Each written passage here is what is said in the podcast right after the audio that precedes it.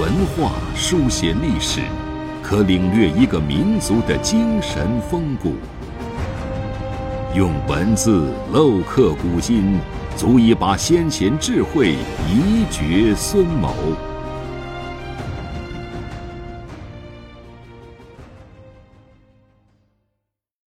欢迎收听制药 FM，每晚八点和您分享经典智慧。大家好，我们前面讲了梁武帝萧衍啊，继续啊，我们再来讲讲他的儿子萧统。谈到萧统啊，其实他在中国历史上，可以说是最有名的几个太子之一啊，他就是啊著名的昭明太子。昭明太子呢，他有两件事啊，可以说是对中国文化的影响是非常深远的。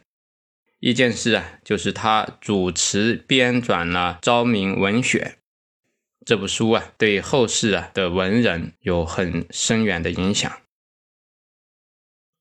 过去的读书人呢，可以说文选呢是必读之书。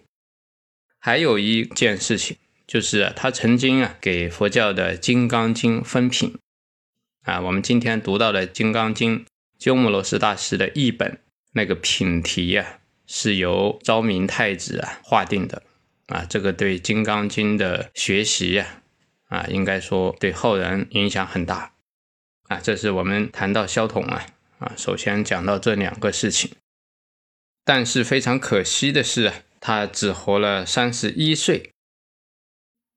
啊，这也是为什么后来萧梁王朝啊，在梁武帝以后很快就衰落了。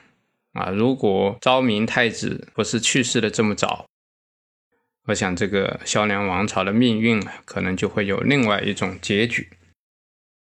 昭明太子呢，可以说他基本上继承了他的父亲梁武帝的主要优点，啊，非常的聪明、孝顺，也非常的刻苦。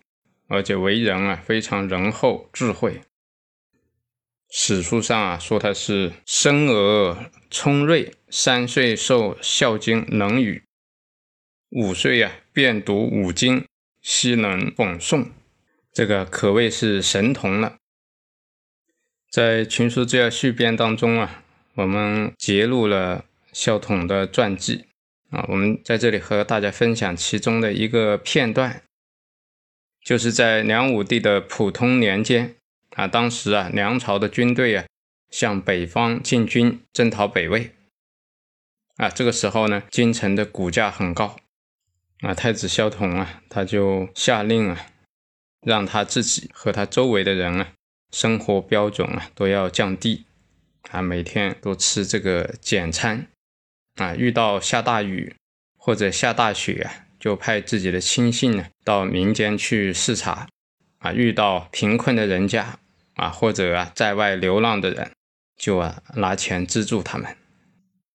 他还拿出啊自己做衣服的丝棉布帛啊多做衣服，把这些衣服啊施舍给那些贫苦受冻的人。啊，如果有人死了没有钱安葬啊，他就啊为这些人准备棺材安葬他们。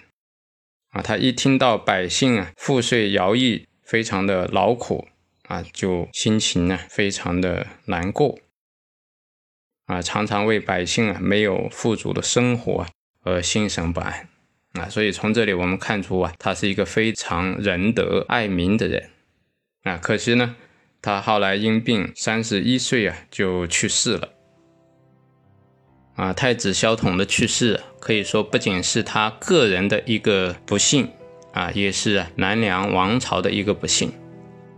但是啊，他的生命虽然短暂，他的德行呢，却留给后人啊，让人足以学习和效法啊。同时，他为中国文化所做出的贡献，可以说也是责备后人啊。我们今天啊，都受他的利益啊，因此想到这一点啊。我们应该对他心存感激啊和怀念之情。好，我们今天啊就分享到这里。